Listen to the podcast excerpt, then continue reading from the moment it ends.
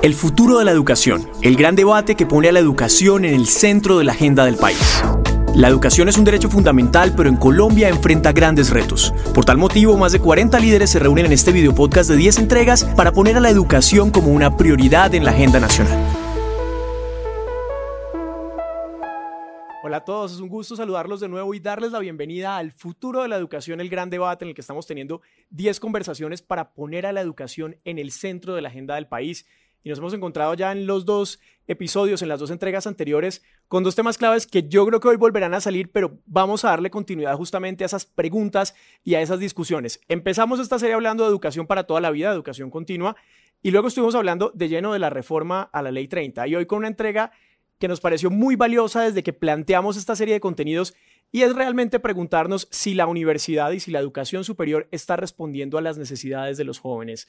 Un componente que además nos va a estar acompañando en el gran evento del futuro de la educación eh, y a lo largo de todo el desarrollo de contenidos periodísticos, porque estamos conversando con los jóvenes y estamos conversando con quienes lideran y quienes toman también las decisiones que obviamente eh, implican y afectan directamente a los jóvenes. Quiero dar la bienvenida a quienes nos acompañan en este espacio, agradecerles por estar acá con nosotros y de una vez entrar en materia con, con, una primera pregunta, si les parece bien. Quiero dar la bienvenida a Rafael Arias. Sí, esto vamos, vamos empezando de una vez. Rafael, gerente de Educación y Empleo de la Fundación Corona, gracias por acompañarnos. Y quiero empezar preguntándote, ¿está la universidad, está la educación superior realmente escuchando a los jóvenes? ¿Están esas expectativas encontrando una respuesta satisfactoria en, en la universidad?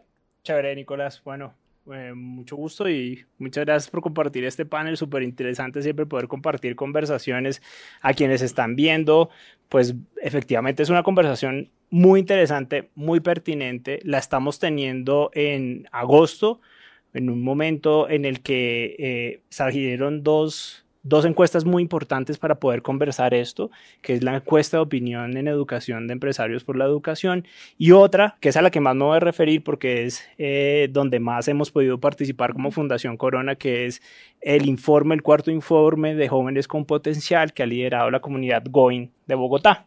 Después, si nos queda tiempo, podemos hablar más de Going, pero del informe como tal pasa algo muy interesante y es que en este informe se incluyó una encuesta sobre las opiniones de los jóvenes y se midió qué piensan los jóvenes sobre la educación, el empleo, el futuro, incluyó el emprendimiento y entonces esto nos permite tener una charla que ya no es la típica para responder esta pregunta de yo creo que los jóvenes piensan tal cosa, quizás los jóvenes, mi hipótesis es que ellos creen, sino que acá está efectivamente lo que los jóvenes en Bogotá por lo menos realmente piensan sobre educación y empleo.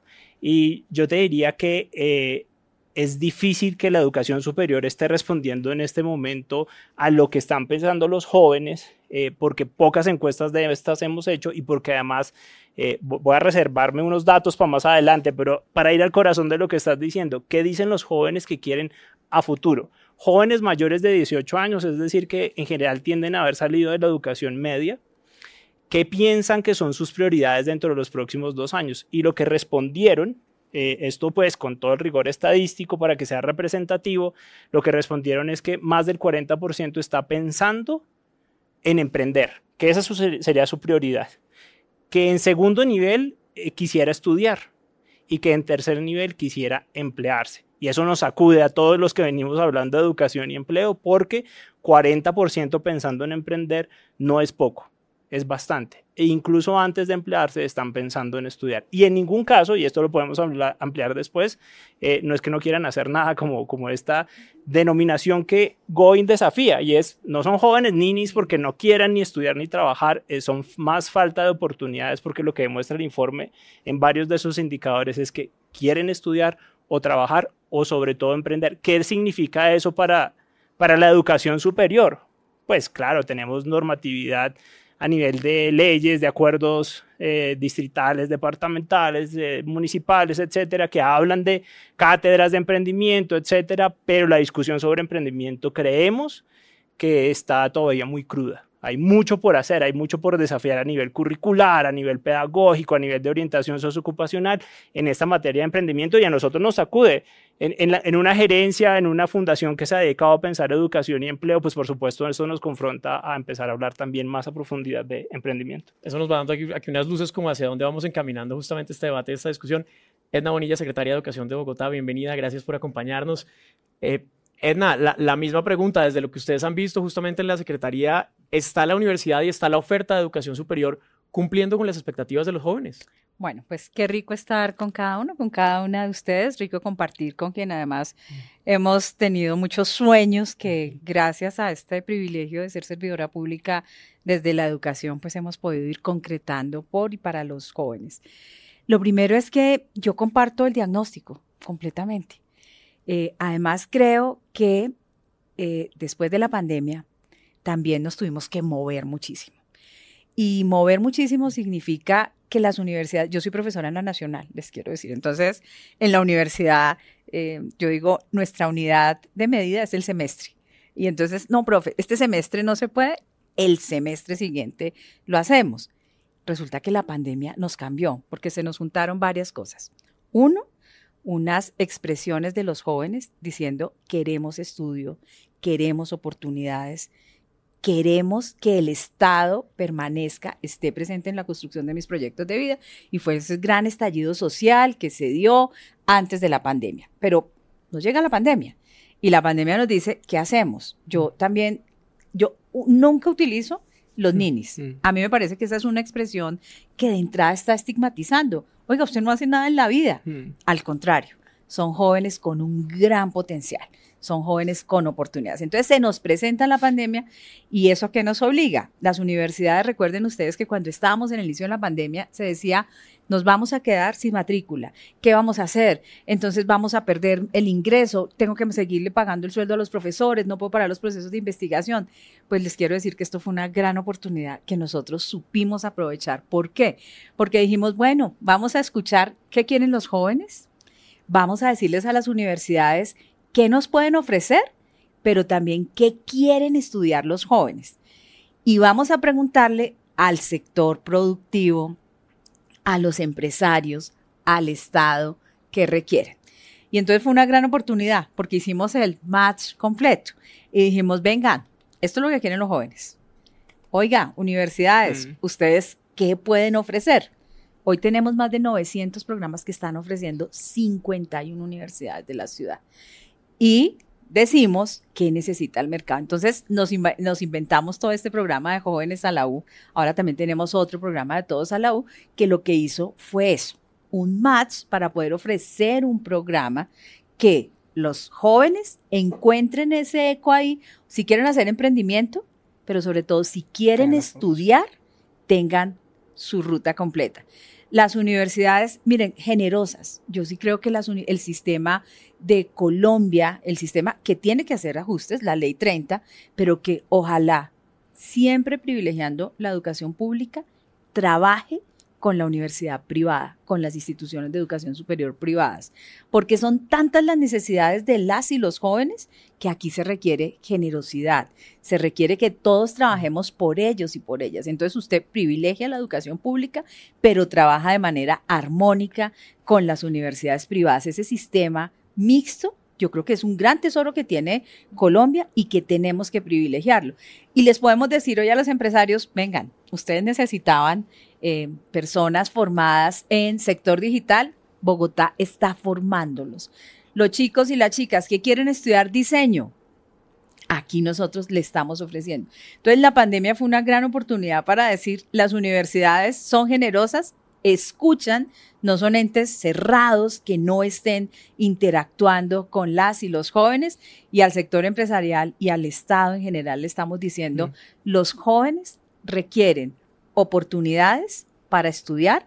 Los jóvenes no están pidiendo, ojo con esto, los jóvenes no están pidiendo, manténganme un mes. No, eso no están pidiendo los jóvenes. Los jóvenes están diciendo, quiero estudiar, quiero emprender y quiero hacer ciudad y que quiero hacer país. Entonces, creo que estamos viviendo un momento maravilloso. Ojalá la reforma, las dos reformas, la Ley General de Educación y la ley que pretende modificar la Ley 30 de educación superior de respuesta más oportuna a lo que ya las universidades, el Estado y los mismos jóvenes están dando respuesta. Muchas gracias, secretaria. Y otro de los puntos, el, tema de empleabilidad, ya lo tocaremos un poco más adelante, pero es, el tercer componente en esa ecuación, ¿no? Los jóvenes, poco la ciudadanía, eh, las instituciones, las universidades, las instituciones de educación superior y, por supuesto, la empresa. La empresa. Y, las oportunidades de trabajo. Y, el Estado, el Estado. Miren, el Estado también tiene que adecuarse. A, mí, a veces me da un poquito de, yo, soy un poquito acelerada. Y entonces yo quisiera los cambios ya, pero entiendo que todo tiene su dinámica y demás. Pero, por ejemplo, ¿cómo es posible que nosotros, cuando tenemos las benditas tablas de las entidades públicas para contratar a los, a, los posibles, los honorarios. y demás, no, no estábamos recibiendo con un salario, digamos, acorde a lo que es el mercado, técnicos y tecnólogos? Hágame el favor, entonces necesitamos realmente esta sociedad necesita técnicos o tecnólogos y entonces resulta que el mismo Estado que le pedía eso a las universidades y a las empresas, pues no lo estaba teniendo. Entonces, el Estado también tiene que cambiar. Una política pública es fructífera cuando usted escucha a su comunidad y usted hace que la comunidad se apropie de esa política pública. Si no, son intentos realmente débiles frente a las enormes necesidades, pero sobre todo frente a las potencialidades que tienen las y los jóvenes. Es que son maravillosos, son maravillosos. Ellos ellos y ellas lo único que necesitan es una oportunidad, una ventana de oportunidad para que puedan explorar, explotar mucho más su potencial. Muchas gracias, secretaria. Y hoy también la bienvenida a Andrés Manrique. Andrés es psicólogo con una maestría en educación y también embajador de One Young World. Andrés, también desde este papel, digamos, desde una trayectoria que llevas en el liderazgo juvenil, eh, ¿cómo están percibiendo los jóvenes y cómo se está percibiendo desde las oportunidades que realmente la universidad responde a lo que, a lo que necesitan, a lo que piensan y, como decían también nuestros panelistas anteriores, pues a sus intereses y a, lo que están buscando. Bien, bueno, para mí es un honor siempre estar en estos espacios, entonces qué bueno poder compartir y visibilizar un poco esa voz de los jóvenes a lo largo de, la, de ya 10 años, una década que he cumplido acompañando procesos de tránsito de, de ingreso y de permanencia al sistema de educación superior en diferentes como escenarios en diferentes localidades, realizando diferentes actividades de procesos de formación y educación para jóvenes, yo siento que a mí me ha permitido ver como cuáles son esas necesidades realmente que, que tienen los jóvenes del día a día y que aún están por fortalecer o por mejorar en el sistema de educación superior. Creo que es necesario mejorar aún en esos procesos de inmersión a la vida universitaria, como lo menciona eh, hace un momento Rafael, el tema de los procesos de orientación socioocupacional son realmente necesarios. Muchos de los chicos, aún terminando el colegio, no saben bien qué estudiar y lo primero que muchas veces hacen es inscribirse al primer pregrado que sus papás les indican o sus amigos o el que posiblemente les pueda generar mayor ingreso. Y muchas veces esas decisiones pues no son tan informadas y acertadas. Entonces hay un ejercicio muy fuerte que hacer de el tema de orientación socioocupacional de buscar realmente los intereses y los valores de los estudiantes mejorar los procesos de autoeficacia de ellos mismos y que puedan identificar realmente en qué son buenos. Hay una estrategia muy bonita de mi brújula que ahorita cada vez está tomando mucho más fuerza pero que muchas veces aún es desconocida.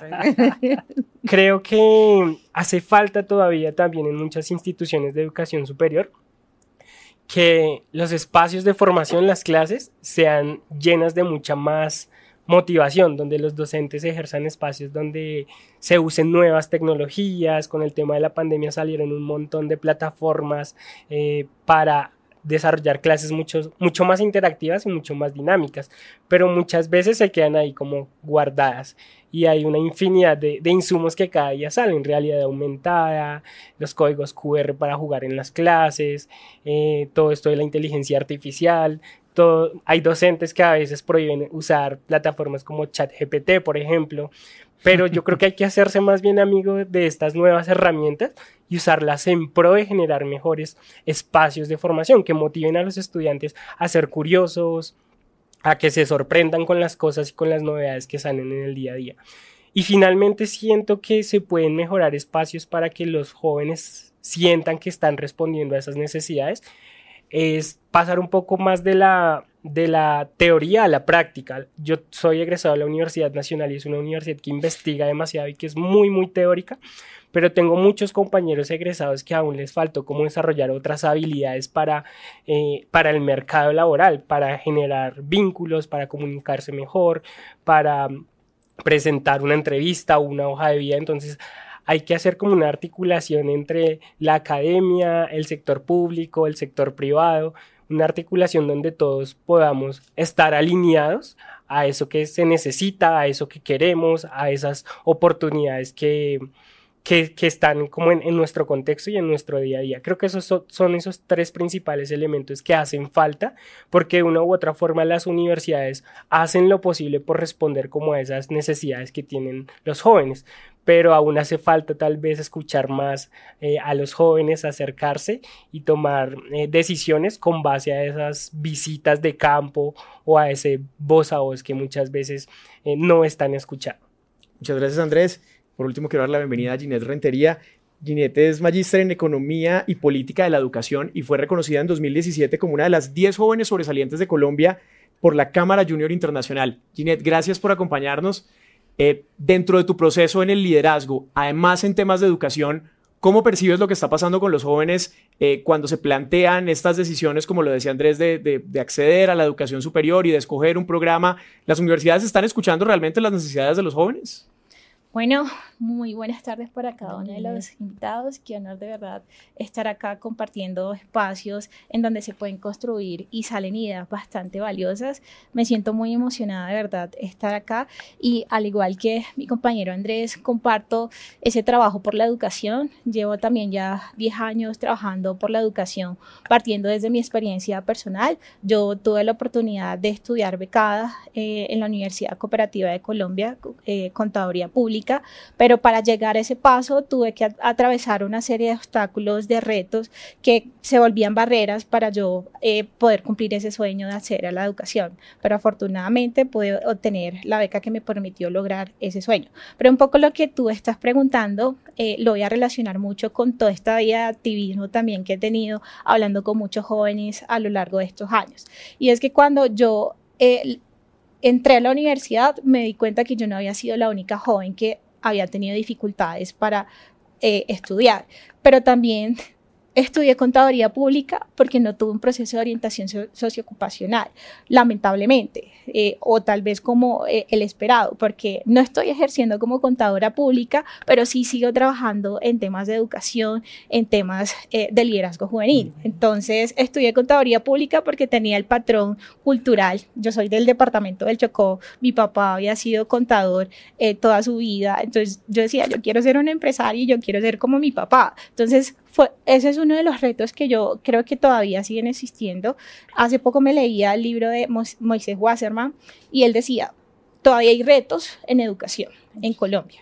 han habido avances y siento que un aspecto importante de las universidades es reconocer el contexto, reconocer el contexto y las particularidades y lo que realmente necesitan los jóvenes. Entonces siento que todo este proceso de la escucha debe ser un proceso que impacte las trayectorias educativas de nosotros como jóvenes. Entonces, desde antes de ingresar a la educación postmedia, en ese momento en el que tenemos que conocer cuáles son esas posibilidades para acceder al mercado laboral, conocer los perfiles. Entonces, siento que eh, la estrategia, en este caso, por ejemplo, la de Bogotá, eh, la estrategia Yo Puedo Ser es, es bastante valiosa y eso debería estar en todo el país, que los jóvenes del Pacífico, los jóvenes que están en las diferentes regiones reconozcan sus habilidades, sus intereses, pero también pueda haber una oferta pertinente a esas necesidades del territorio. Y luego cuando se accede a, la educación, cuando ya estamos en, en, el aula de clases, es necesario que podamos tener ese acompañamiento también en la adaptación a la vida universitaria. Y ya hemos tenido muchos ejemplos de varios programas a nivel nacional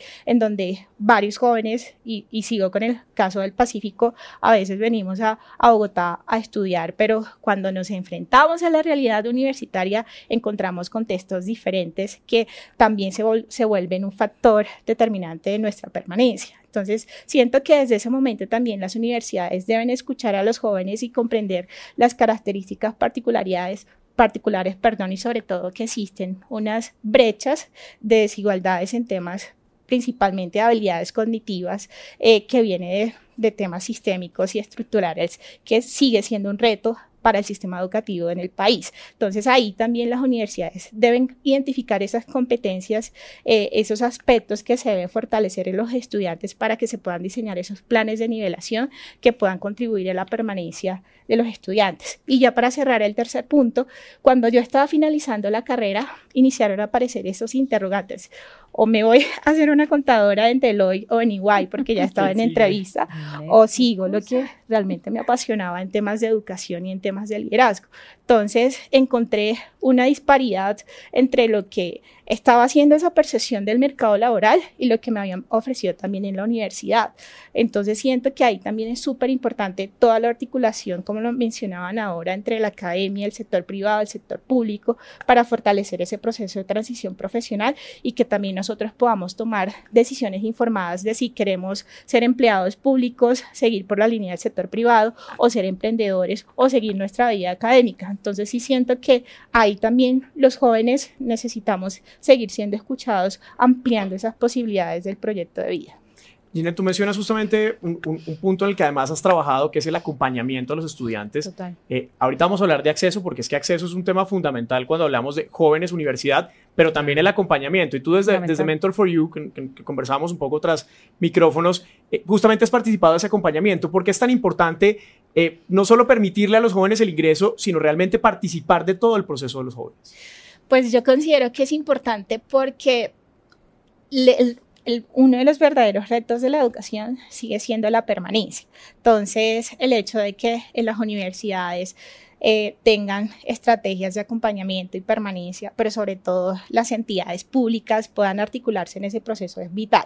Entonces, en estas conversaciones y experiencia de trabajo con jóvenes, hemos podido implementar programas de mentoría los, que, eh, los cuales buscan fortalecer habilidades blandas que son esenciales en todo el proceso también educativo para que nuestros jóvenes eh, o nosotros los jóvenes no nos limitemos solo a que soy contador y me dedico a la contaduría, sino que también soy una contadora con sentido social, que se preocupa por la comunidad y que busca alguna manera de eh, realizar una retribución social eh, y ser un agente de cambio. Lo segundo es que generalmente no tenemos acceso a redes de apoyo, a modelos a seguir. Entonces, el, hecho de poder estar aquí con la secretaria, con con Rafael y, decirles, a mí me gustaría aprender más de ustedes, les gustaría ser mi mentor, mi mentora, para que ese proyecto eh, de vida profesional se pueda fortalecer. Muchos jóvenes no tienen acceso a este tipo de capital social, entonces lo que buscamos es que integrarlos, buscar esos mentores con estos jóvenes para que en un eh, lapso de tiempo puedan tener unas sesiones de mentoría y de esta forma ampliar mm. esas redes de, de apoyo. Y lo tercero es las herramientas de preparación al mercado laboral. El hecho de que no sepamos echar el cuento sobre nuestra vida o preparar una hoja de vida o un perfil de LinkedIn también pues se vuelve una barrera para acceder a las diferentes posibilidades. Entonces ahí a, través de esos programas de mentoría y con esas tres líneas, pues tratamos de ayudar a los jóvenes a nivel nacional para que puedan permanecer, encontrarle sentido a sus carreras, pero también potenciar ese proyecto de vida. Muchas gracias, Ginette. Vámonos entonces un poco atrás en el, en el proceso y hablemos de acceso. Y aquí tenemos, digamos, dos miradas eh, diferentes, pero que confluyen justamente en trabajar por el acceso o por mejorar o por facilitar el acceso de más jóvenes a la educación superior, a las oportunidades de educación y, bueno, y también las oportunidades de empleo. Rafael desde la Fundación eh, y Edna desde la Secretaría de Educación, cuéntenos un poco cuáles son en esos momentos esos programas, cuál es esa punta de lanza eh, en los que están apostándole justamente a mejorar las condiciones de acceso para los jóvenes en la educación superior. Yo escogería no hablar solo de acceso, sino de cómo esos esfuerzos de diferentes partes del sistema se conectan conectan el acceso con la pertinencia, quizás, y la calidad.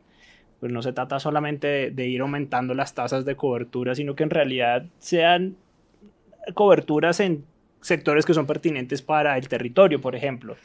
Eh, ahorita decíamos como si, si, la universidad se adapta o no, y ahí se nos escapaba una cosa, y es que mm, aparte de la universidad hay muchas otras instituciones dentro del mundo de la posmedia que pueden responder a eso y no todas responden ese diferente tipo de instituciones a las necesidades eh, y no se accede igual a todas ellas, entonces no son todas igual de pertinentes. O sea, aquí la discusión es muy compleja cuando ya no hablo de universidad, sino de postmedia y no hablo solo de acceso, sino también de pertinencia y cómo logro acercarme a un acceso con pertinencia. Eso requiere un esfuerzo deliberado, consciente, metódico, eh, Edna mencionaba ahorita esfuerzos muy juiciosos que se hacen en el diálogo entre el sector productivo, el gobierno y la academia para poder juntar sectores. Otros datos que están acá en, este informe que nos pueden ilustrar.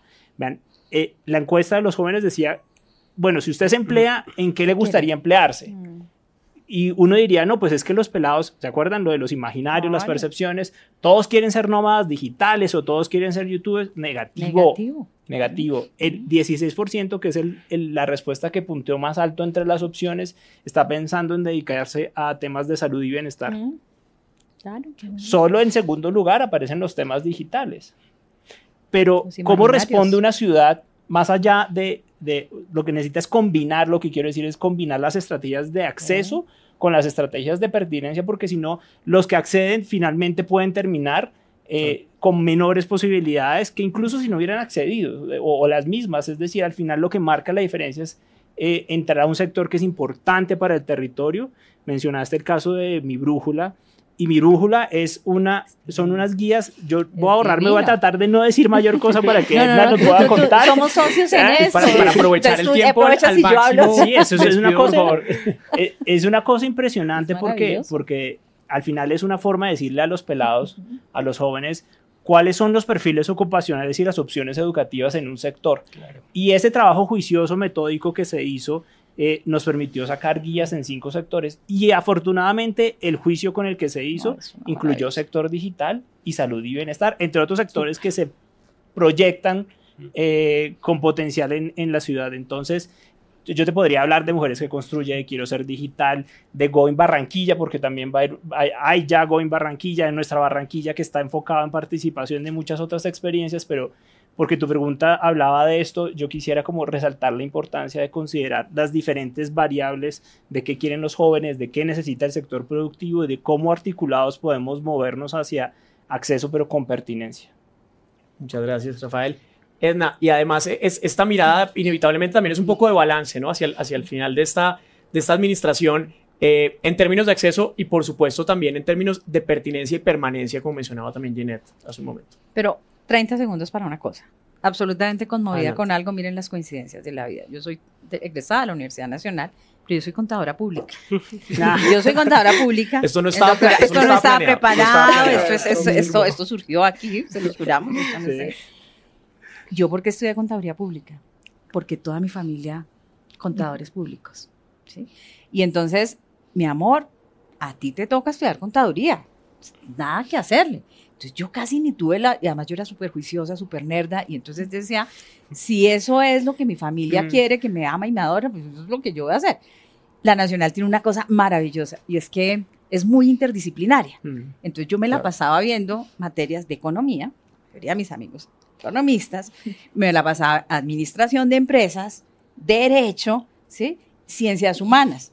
Claro, el doctorado fue en ciencias políticas, me pasé ya al otro lado, digamos, en la amplitud de las cosas y demás, y siempre la educación. Entonces, creo que eso es lo que, las bellezas de la educación es que te permite siempre estarte resignificando, siempre estar buscando lo mejor de uno para realmente ser feliz, que es la principal responsabilidad que tenemos los seres humanos. Cerrado este paréntesis.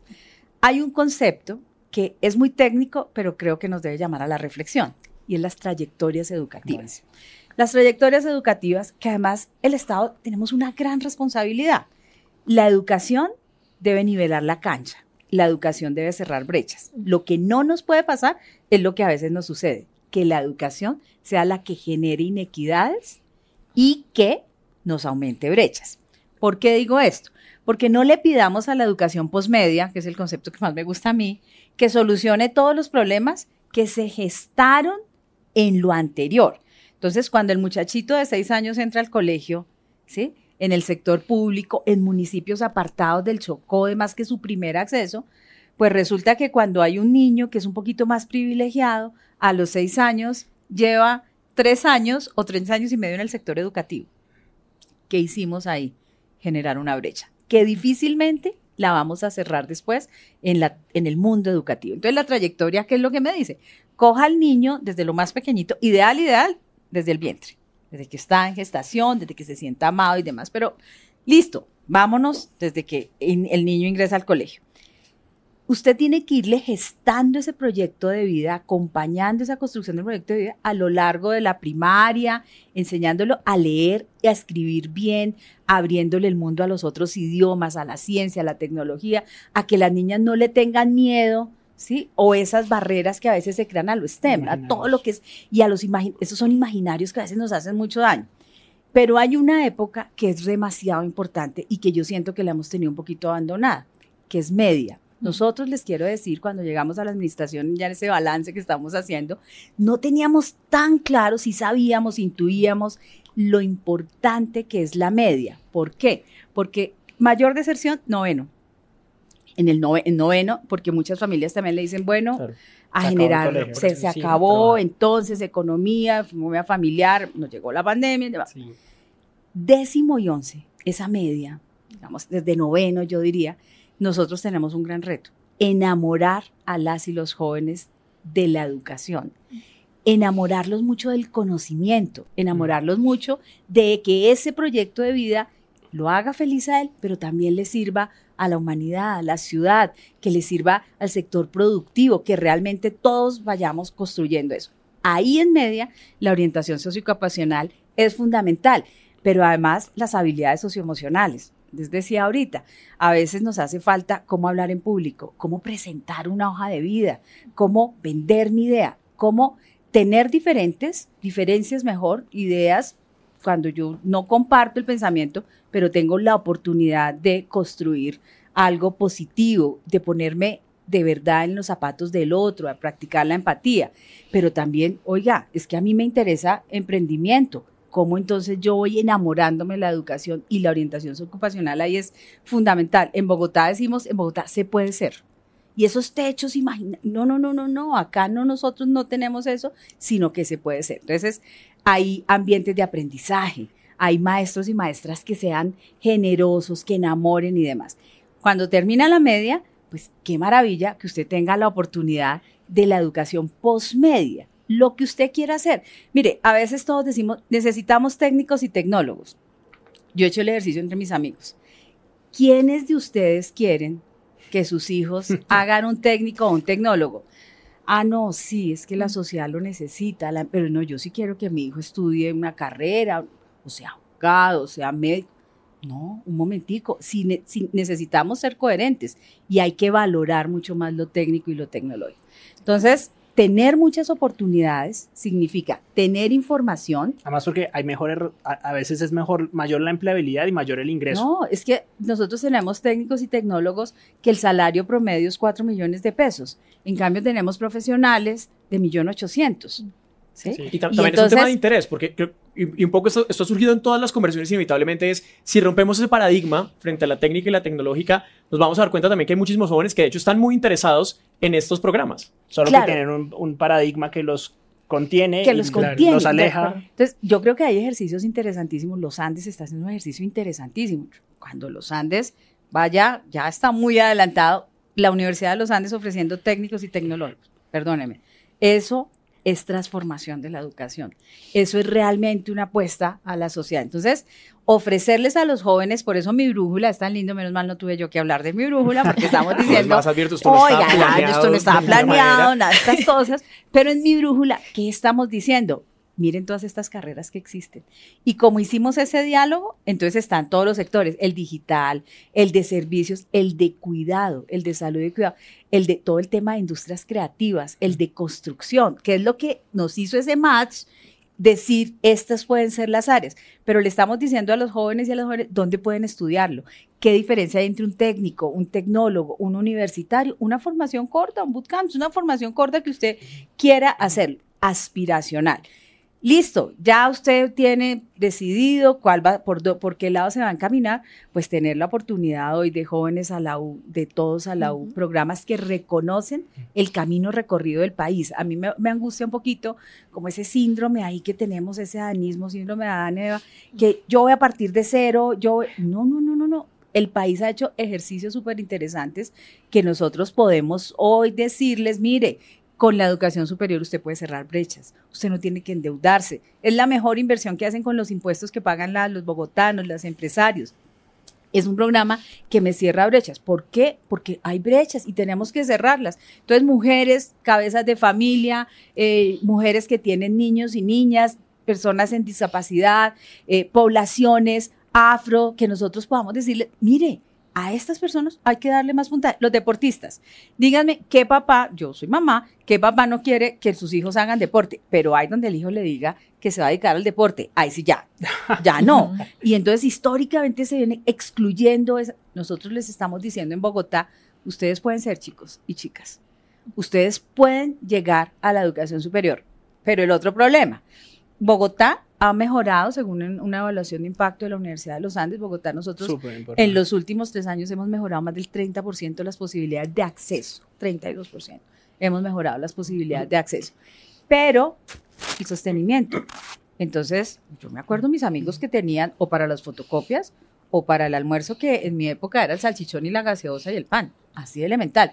Y si sacaban las fotocopias no pueden sacar. ¿Qué hacemos? Entonces nosotros, ¿qué estamos haciendo? Una ayuda en sostenimiento, pero acompañamiento. El acompañamiento es fundamental. Y entonces, no solo un salario mínimo durante el semestre, las universidades han sido súper generosas, el Rosario, han sido súper generosas. nos dicen, por ejemplo, hay universidades que nos dicen, yo les estoy dando almuerzo a los estudiantes, a las estudiantes, porque vienen a almorzar y vienen a estudiar. Ese acompañamiento. Otros acompañamientos socioemocionales. Hay hay dificultades a veces cuando un chico, una chica viene de una situación difícil de adaptarse a esa universidad. Miren, últimamente ha sido bastante, es, maravilloso, las universidades nos dicen, vengan, es que saben que hemos entendido, que es que nosotros no le estamos haciendo el favor a estos chicos, a estas chicas. Nuestra universidad está creciendo con estos chicos y estas chicas que están viniendo a la universidad, me están jalonando incluso académicamente a otros chicos y otras chicas que pueden ser más privilegiados. Entonces, el programa, eso es otro de los orgullos que tenemos, les quiero decir, deserción del 2.3% en jóvenes a la U. Eso es un hit. Hay universidades que tienen entre el 50 y el 52%, media nacional 14%. Que nosotros hoy tengamos una deserción del 2%, es porque es el resultado de un esfuerzo, no solo de ingreso, de académico, porque hay que hacer esfuerzos académicos, usted tiene que nivelar a algunos de estos chicos y esas chicas, sino que esto es un esfuerzo de todos como sociedad, de las universidades que ofrecen, de los programas, las mentorías. Es que tenemos un potencial enorme para decirles a los chicos, hey, no estás solo, hey, aquí estamos. Y en últimas, ojalá todos logremos trabajar en lo que estudiamos y en lo que queremos. yo no ejerzo la contaduría, mis tíos a veces, más como que a veces, a ver, mi amor, hacer la declaración de renta, tú al menos haz la declaración de renta, eh, pero es eso, es que la educación, y la hago, la hago. Y muy corto. Sí, no. Es un camello. Solo añadir una cosa porque... Para otro debate. Muy, muy, muy cortico, solo que todo lo que menciona Edna y, esos grandes esfuerzos muy coherentes son muy importantes desde la perspectiva de, trayectoria, que fue lo primero que, mencionaste, porque, digamos, tiene que ver con la continuidad y con evitar esos puntos en donde se corta, porque eventualmente si se corta no continúa. Entonces, el caso de la media es tan importante porque la postmedia puede ser diversa, pero a las opciones de postmedia no llegas si no tienes tu título de media. Es decir, discutamos, sobre lo, discutamos sobre lo técnico, lo tecnólogo, los, los bootcamps, los cursos cortos, los profesionales, pero todo ese mundo de opciones solo se abre cuando tienes el título de, de media. Llegar hasta noveno no es suficiente porque te restringe mucho en todo lo que hay después, por un lado. Por otro lado, porque sin todos este tipo de, de programas e intervenciones, eh, tanto en lo público en Bogotá como en otras ciudades o en lo privado de otras formas, eh, tienen que enfrentar retos muy grandes hay un indicador que se llama de tránsito inmediato. Uy, sí. lo hemos mejorado. Durísimo. En Bogotá es donde está en los mejores números. Pero les voy a decir, miren lo que hemos hecho. Pasamos del 46% de tránsito inmediato al 51.1%. Cinco puntos de aumento en tres años. ¿Por qué? Porque les estamos diciendo a los chicos, terminen la media, porque ustedes tienen posibilidades en Bogotá. Subir cinco puntos yo, ha yo sido quiero, si, me lo permiten, porque justamente, y, y, por supuesto el caso de Bogotá además es paradigmático por lo que representa y por las oportunidades que genera. De hecho, hace un momento eh, mencionaba Ginette eh, totalmente también, también que es de su experiencia de vida, digamos, las oportunidades que ha recibido en esta ciudad. Pero algo que yo conversaba con Andrés tras micrófonos es, y, y, que está un poco en la figura de One Young World, que son jóvenes que trabajan en sus territorios y que son jóvenes que se enfocan en el emprendimiento social, en el liderazgo, eh, para cambiar un poco las realidades en las que se encuentran. También es cómo hacemos para que los jóvenes, si bien se forman, eh, ahora pues vemos que muchos se forman en, la, en, las grandes ciudades capitales, ¿cómo hacemos para que los jóvenes vuelvan a las regiones y, y trabajen también en pro de estas regiones? Eh, Andrés, y luego voy con, con Ginette también en esta pregunta, y es también cómo creamos esos focos de desarrollo en los territorios. Solo porque, mira, no terminé de decirlo y para, porque conecta muy bien con eso, es tránsito inmediato en, en, en Amazonas o Baupés está por debajo de 2 de cada 10. O sea, mira el contraste frente a lo que estás pregunando. Ya, perdóname que me atravieso, no, no, no. pero es un dato importante. Ahí, ahí está. Ahí es un dato importante. Sí, y en el Pacífico es 3 de cada 10. 3 de cada 10. Pues yo hablo un poco también desde esa trayectoria que he tenido. Justo como Ginette mencionó, hace un momento, hay dos momentos de la vida que nos pasa a muchas personas. Es que cuando uno termina el colegio, uno dice, bueno, ¿y ahora qué? Y luego cuando uno termina la universidad, dice, bueno, ¿y ahora, ¿Y qué? ahora qué? Peor. Pasa, pasa bastante. Y justo cuando yo terminé también mi colegio, yo, yo me gradué en un, en un colegio público de la localidad de Usme, al sur de la ciudad de Bogotá. Eh, mi mayor sueño era ir a la universidad y de hecho era como el único de mis compañeros, como que quería cambiar eso, eh, la realidad de mi familia. Me presenté a la Universidad Nacional, me di cuenta que había un examen, yo no sabía que hacían un examen, entonces hay un desconocimiento de hecho de, desde el inicio. Me presenté a un examen muy difícil, no, no pasé a la universidad, entonces decidí crear un grupo con unos amigos para darnos clases entre nosotros, para prepararnos para esas pruebas. Me volví a presentar, no pasé, mis amigos sí pasaron, pero estaba como viendo esa dinámica donde, bueno, eh, entrar a la universidad no es fácil. O sea, yo pensé que era muy sencillo, no, era no, no, es, no es tan fácil como se ve, como muchas veces lo cuentan. Tiene una, una cantidad de retos. Eh, esta historia como que lleva a que mientras nos preparábamos para presentar esta, este examen y estudiábamos juntos, por más de dos años y medio presenté cinco exámenes de admisión hasta que logré entrar a la Universidad Nacional de Colombia, hacer la carrera de psicología.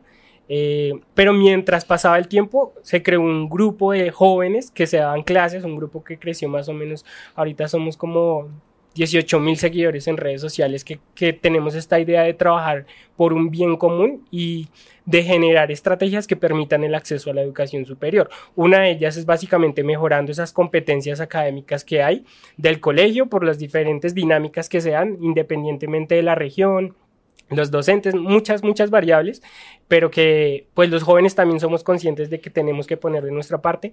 Generamos todos los procesos de orientación socioocupacional desde nuestras experiencias, desde qué es ir a sentarse a recibir clases de psicometría, de eh, procesos básicos en psicología social, como que uno transmite esos conocimientos a esas generaciones que vienen, pero lleva esos conocimientos a territorios rurales y que los jóvenes se enteren que existe eso. Cerramos brechas generando un banco de de organizaciones y de oportunidades que dan acceso, porque muchas veces la gente se pone la barrera, no, es que no tengo cómo pagar. Yo, bueno, está, hay fundaciones, está la Fundación Sura, la Fundación Ventanas, la Fundación Norenda, Fundación Juan Pablo Gutiérrez Cáceres, fundaciones que apoyan a jóvenes que tienen el sueño de ir a la universidad. Y de hecho, recibí muchos apoyos de esas fundaciones. Yo soy el primer profesional de mi familia y es algo que le ha cambiado la vida. La vida no solo a mí, a mi familia, a mis sobrinos, a todo el, como el contexto en el que estoy y eso ha sido bien significativo para mí. Ahorita como la cantidad de programas, como lo decía la profe Edna, de programas distritales que apoyan el, el, acceso y la permanencia en el sistema. Entonces como que creo que ahora hay muchísimas oportunidades que ha venido cambiando y decidimos continuar cerrando la brecha con un grupo de amigos. Llegó una persona que invirtió en nosotros, que se convirtió en nuestra amiga y creamos una plataforma que se llama Aspirantes Virtual. Y lo que hicimos con Aspirantes Virtual es llevar educación virtual a todo el país. Entonces, hemos tenido jóvenes de Pensilvania, de Barranquilla. Yo fui a Barranquilla a dar unos talleres de orientación socioocupacional, eh, en el Meta, en Villavicencio también. Como que estamos haciendo también desde nuestro rol de jóvenes, desde ser personas inquietas, insistentes, eh, para que existan mecanismos de que más personas tengan acceso como a este derecho. Y ya finalmente eh, creo que hay que hacer un ejercicio muy fuerte de sensibilizar a, las personas, de retornar a territorios, de retornar y transformar las vidas de esos jóvenes que vienen detrás o de esas personas que están allí también impactando y dar la mano. A veces es muy difícil, claramente las cosas fáciles como que no se dan con mucha frecuencia. Yo tengo mi camiseta hoy que dice, si te caes cuatro veces, te levantas cinco. Le estaba contando hoy precisamente a 22 jóvenes del municipio del Rosal, saliendo por la 80 acá en Bogotá, cómo ellos también tienen mucho por ofrecerle a su, a su contexto, a Campo Alegre, que es el lugar donde yo estaba precisamente, y que muchas veces ellos no se creían todo ese potencial que tienen. Y yo les digo, como yo también estuve en su lugar, eh, ustedes también pueden estar en el lugar en, el que yo estoy ahora, donde pueden transformar vidas, pueden llevar oportunidades, crear em, escenarios donde se potencialicen cosas, habilidades, competencias, conocimientos, trabajar articuladamente.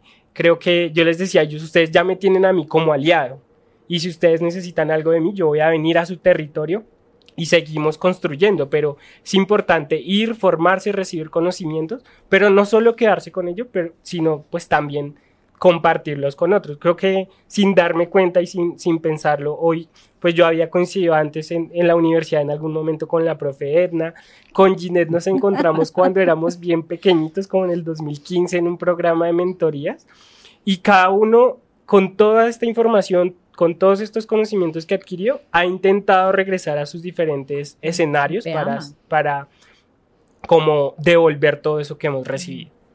Ginette, la misma pregunta para ti justamente de tu experiencia de vida, ¿cómo hacemos que los jóvenes, eh, que haya una mayor cercanía y, y, que haya un mayor impacto en las regiones con toda esta formación que están recibiendo los jóvenes? Y también cómo hacemos, porque es otro de los temas que, puede ser una problemática y es esta idea de, muchos jóvenes de, irse del país, ¿no? De, buscar otras oportunidades. 53%, ¿no? Decía el informe, 53% quería irse de Bogotá. Esa, cifra es mm. impresionante. Ya sea buscar formación, pero también nuevamente oportunidades laborales, oportunidades de vida. Entonces, ¿cómo hacemos un poco también para no, para no perder ese talento y además, ojalá para poder llevar ese talento a los territorios? Bueno, yo, de verdad que esta pregunta me puso a reflexionar y es, si quiero volver a mi departamento y realmente yo sí mm. quiero volver. Yo quiero regresar y quiero aportar todo lo que he aprendido acá, eh, acá en Bogotá, en la agencia Atenea, todo el tema de educación, todo lo que he aprendido, llevar esas buenas prácticas y, y, orientar a esos hacedores de política, escuchar a los jóvenes, hablar con los docentes, como hace un tiempo yo lo hice cuando estaba en el movimiento Todos por la Educación. Entonces yo quiero hacer, y, y yo responder esta pregunta un poco desde la experiencia que he tenido y es, necesitamos primero abrir caminos o ventanas de oportunidades para que los jóvenes crean en, ellos, en el potencial que tienen, porque hay un sinnúmero de dudas y, y, las mismas circunstancias pueden hacer que los jóvenes perdamos credibilidad en las autoridades locales, perdamos también esa confianza en el talento y en el potencial que tenemos. Entonces, cuando yo estaba en este proceso de liderazgo, llegaron con eso, con oportunidades. Entonces, por ejemplo, fui becaria del programa Martin Luther King esa oportunidad me permitió fortalecer competencias o habilidades en, liderazgo, pero también aprender inglés. ¿Qué me permitió el hecho de que yo eh, pueda tener el, manejo en una segunda lengua? Acceder a oportunidades como One Young World. Yo nunca me imaginé que iba a estar en un escenario como One Young World y luego encontrarme con jóvenes de otros países que también estaban compartiendo las mismas eh, motivaciones por cambiar sus eh, comunidades. Entonces yo siento que debemos llevarle esperanza a los jóvenes y que ellos crean que ellos tienen el poder de causar esas transformaciones sociales. Ese ha sido siempre mi lema. Nosotros los jóvenes tenemos el poder de generar esas transformaciones sociales en nuestras comunidades. Entonces, eso es lo primero, llevando esas oportunidades y sobre todo el reconocimiento del territorio, que ellos crean que hay una narrativa que ellos pueden cambiar. No siempre los mismos políticos, no siempre. Yo recuerdo una campaña que hicimos, no vendas tu voto, vota informado, consciente, pero era educando a las personas para que conocieran los indicadores de educación, cómo estábamos en temas de deserción, etcétera. Entonces yo siento que también es importante brindarle la oportunidad eh, a los jóvenes para que reconozcan cuáles son esos problemas sociales y cómo ellos pueden volverse agentes de cambio y a través de diferentes emprendimientos y programas. Y ya eh, lo tercero para, para, para cerrar es creando esas redes de apoyo, esas redes de apoyo, esa diáspora eh, de los, acá de seguro habemos muchas personas, eh, por ejemplo, del departamento del Chocó, reunirnos, revisar e identificar esas problemáticas y cómo volvemos al territorio. Entonces, creo que creando esas redes de apoyo también podemos tener una fuerza o algo sólido que nos permita regresar con fuerza al territorio y pues aportar. Entonces, creo que lo principal es llevar esa esperanza para que los jóvenes de las diferentes eh, regiones puedan creer que ellos tienen el poder de cambiar la narrativa. Muchas gracias, Ginette. Yo tengo una muy mala noticia, es que se nos acabó el tiempo. Además, después de este grupo tan especial que habíamos logrado conformar. Que no estaba preparado. Que no estaba preparado. Que tiene además unas perspectivas tan diversas, pero que confluyen en tantos puntos. La buena noticia es que esta conversación y que darle la palabra a los jóvenes y también a los grandes debates sobre la educación en el país continúa, continúa en nuestro evento, en nuestro gran encuentro, pero continúa también en estos videopodcasts, en nuestro landing del futuro de la educación. Entonces, agradecerles a ustedes Rafael, Edna, Andrés, Ginette, por haber estado con nosotros e invitarlos a todos a que sigan sumándose y sigan participando de este debate que tiene unos puntos clave para el futuro no solo de la educación, sino el futuro del país. Muchas gracias por acompañarnos. Gracias, La educación es el camino, nada que hacerle. Así, es. Así es.